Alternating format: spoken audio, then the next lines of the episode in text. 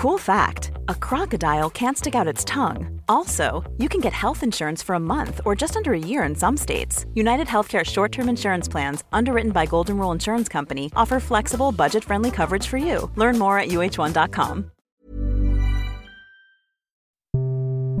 Are you in Are fashion? you in fashion? Fashion. Did you see what she's wearing? Vuitton shoes. I'm Sonia Sly. My heels are killing me. Um, but I was told I have a backstage pass. You will need to get the right pass to get behind me, Pam. Like, I'm I sorry. need to go. Code red, code red, code. We have a situation. I'm taking you inside the fashion industry to discuss trends, the reality behind the glamour, and the highs and lows of a fast paced industry that never stops. So, of course, you've got the editor who needs to be in the front. Looking at a big, big venue, you might have another seat next to them, maybe at a stretch an, another one, but generally you've got you'd have the editor and the and the next best fashion person next to them. Murray Bevan is the founder of Auckland fashion PR agency Showroom 22. He's been in the fashion game for almost two decades and over the past few years has broadened the agency's reach into events management, so now he works closely with New Zealand Fashion Week. Oh man, everyone turns into a monster at Fashion Week. Like the nicest people you'll ever meet will turn into the most vicious, unkind people, and it's mostly about invitations to shows. Murray cut his teeth in the industry working for designer Karen Walker. He knows all too well that those front row seats are highly covetable places to be. So, how does it work? And are there politics involved in terms of who gets first dibs? Present me with 400 people from the industry in an orderly line and I can seat them. It's not done on let's make the front row look pretty. My first job to the designer who's paid all that money to be there, every seat in there has a value.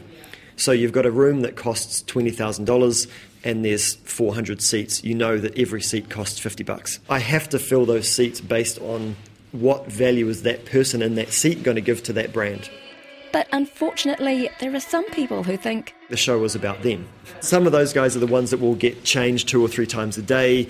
There were some bloggers that came over from Australia, and a lot of the time they were just on their phones in the front row, not taking photos and posting them. This is like being in an art gallery. You're there to pay respect to some form of art. A, you've been invited.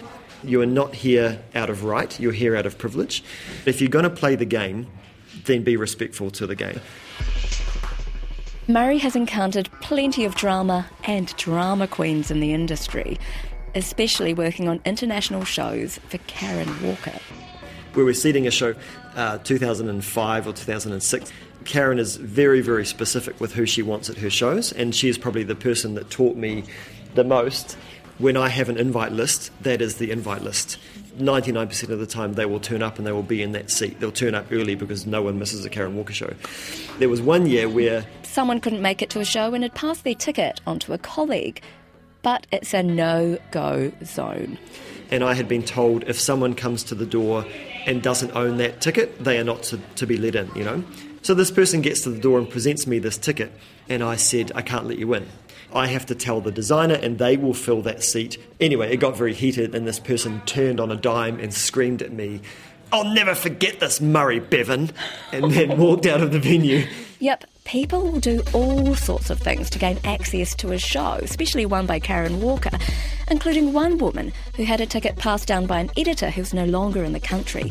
So this uninvited guest bowled along to the venue.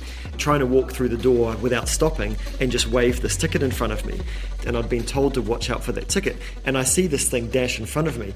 And I grabbed it, and this person was on the phone pretending like, oh, look, I can't stop and talk. And I said, this isn't your ticket.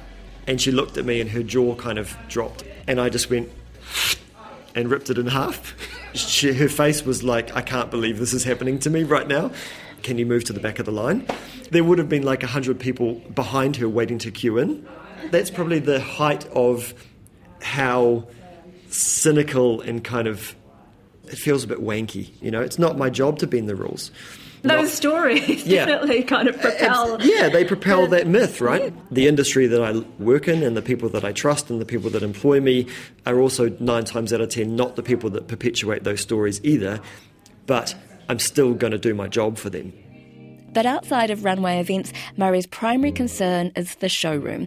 There are floor to ceiling racks of shoes, accessories by Karen Walker, covetable leatherware by Deadly Ponies, and garment racks holding the likes of New Zealand brands 27 Names and young New Zealand label Harman Grubiša, who recently won a prestigious International Woolmark Award. And those sit alongside international brands like Camilla and Marc, Levi's, and Stella McCartney. And they've yet to hit storefront windows and shelves. The place is busy all the time. We don't work with any brands that, that we don't like. I believe in these designers and I think what they're doing is great. Everyone comes up here and they're like, oh my God, why, how come I haven't seen this before? Editors come in, hmm. stylists to, to basically pick pieces out for the cover of magazines. Is it your job to kind of push particular brands their way? We let the editors and the stylists do their job. I am not a fashion editor. I have never had a big interest in fashion. It's not like I'm going to judge what a stylist has done in Fashion Quarterly or Canvas or Simply You or Black Magazine. I do not have the expertise to do that. The good editors, and you know the likes of Kalia and Sally Ann's team at FQ, Dan at, at Viva and Canvas, etc., they will go hunting for the stuff that they know will fit the bill for their shoot. Everyone is becoming time poor. So the concept of a showroom that can courier you a bag of things to your desk within two hours Sounds it's a- exciting. It's a, it's a dream, you know?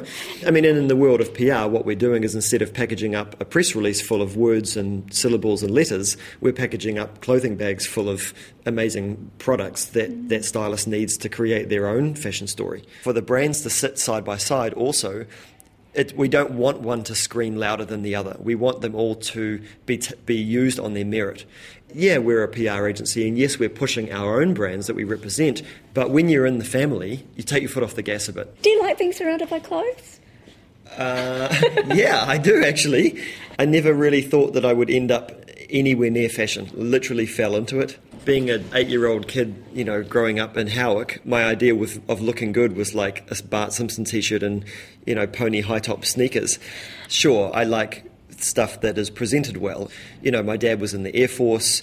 He, you know, would have had that respect and that the dignity of dressing up and you know wearing your uniform and that kind of thing. And I was always at school. I always had my socks pulled up and my shirt tucked in and everything, and never ever thought, oh, that means I must have a, a love or an interest in fashion. It just was me wanting to be neat and tidy, you know. And it's Murray's sense of order, and especially his efficiency, that has made his agency one of the longest and most successful in the business. Like I'll find myself on the phone, I'll be calling someone and I'll wander into the showroom and just start spacing out hangers. I'm all about efficiency, and that probably echoes what we've done in the showroom being fast and getting back to people and giving them the information that they want. I don't really suffer much small talk. We want to get straight to the point and give people what they need. I need to hear you on the phone now. yeah. I mean, like you're basically surrounded by a team of women, and I guess the, the industry is probably dominated by women anyway. Yes. Would you say? I started this business as a 22 year old guy, pretty much a boy. I was pitching to an industry that was very established with older women. And it was tough at the beginning because they were like, Oh, you're from Murray from Karen Walker. And I was like, Yes, I have spent some time with Karen, but now I'm doing this thing. They were like, Oh, great. So do you have Karen Walker in the showroom? No. We'll come back next time. People talk about the fast-paced fashion industry. Like, how hmm. fast is it for you guys here on the floor? when I started the company on my own, things were hectic, you know. Admittedly, then we would get a call from Derek Henderson in Sydney saying, hey, we, we need a, an assistant or we need help producing a photo shoot in Auckland for a magazine from London. And that stuff just blew my mind. You know, I was, after working for Karen for two years, and yes, you know, dealing with Vogue Australia and Elle and Marie Claire and dealing with magazines in Tokyo and New York and, you know, that was exciting. But for, to be achieving things on a global scale on my own, that blew me away. That was exciting and that was fast paced. But then what we recalibrated to was how are we going to be able to deliver exciting projects and exciting things and be involved in exciting things day to day in New Zealand. The New Zealand fashion industry, it's not New York, it's not Tokyo, it's not, you know, Paris and Milan. It has its special niche and it has value and it has integrity. And what is that niche? You Well- compare it to, say, Tokyo. Yeah, well, again, in 15 years, it's changed massively.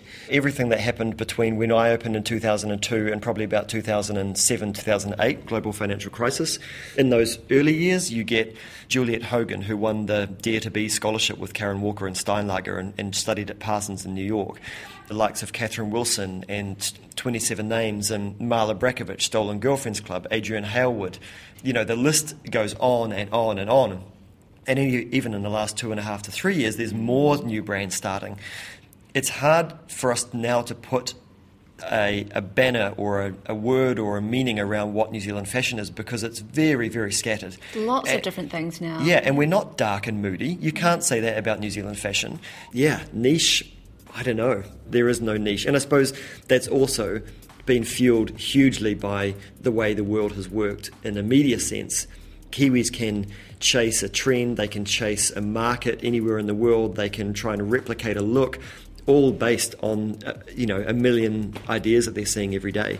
But it makes it harder for New Zealand designers, don't you think, though, now that we do have that access to, like, you know, the global marketplace, everybody can buy something online from an international designer, and Yeah, that it makes does. it more, it's harder for New Zealand designers. Yeah, it's hard. That's a massive conversation. And you look at people like Uniqlo or COS or H&M or Topshop or Zara and you look at how they've homogenized their store rollouts and their look around the world. Though a lot of those stores are challenging that perception that the homogenization is actually there's a bit of a backlash to that and people want unique.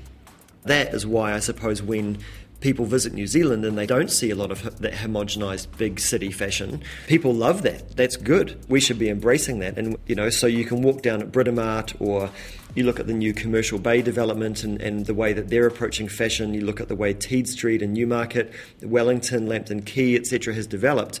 There's a lot of local fashion, and everyone has their own voice and their own look. Being in the industry for close on two decades, Murray has seen plenty of shifts in the way that the fashion industry is run, and he also has strong thoughts on what he'd like to see happen in fashion media. the power that they have at the moment is is pushing relevant, interesting, much needed information to people who are interested in fashion. And right now, in a time of political turmoil and ethical turmoil, now is the time for the media to stand up and, and go, okay, maybe we shouldn't post another picture of Kim or Kendall, and maybe we should step back and ask a question about does the story, you know, not only does it fill my, you know, column inches, but is it needed? Is it necessary? You know, that's where I'd like the power shift to happen. That was Murray Bevan, the director and founder of fashion PR agency Showroom 22.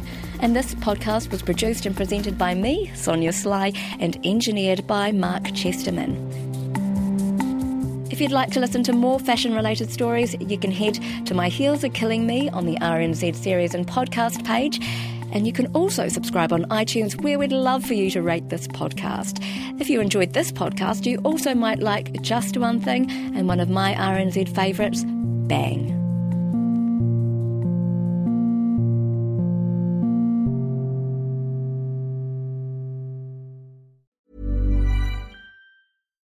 Botox Cosmetic, out of botulinum toxin A, FDA approved for over 20 years. So, talk to your specialist to see if Botox Cosmetic is right for you. For full prescribing information, including boxed warning, visit BotoxCosmetic.com or call 877-351-0300. Remember to ask for Botox Cosmetic by name. To see for yourself and learn more, visit BotoxCosmetic.com. That's BotoxCosmetic.com.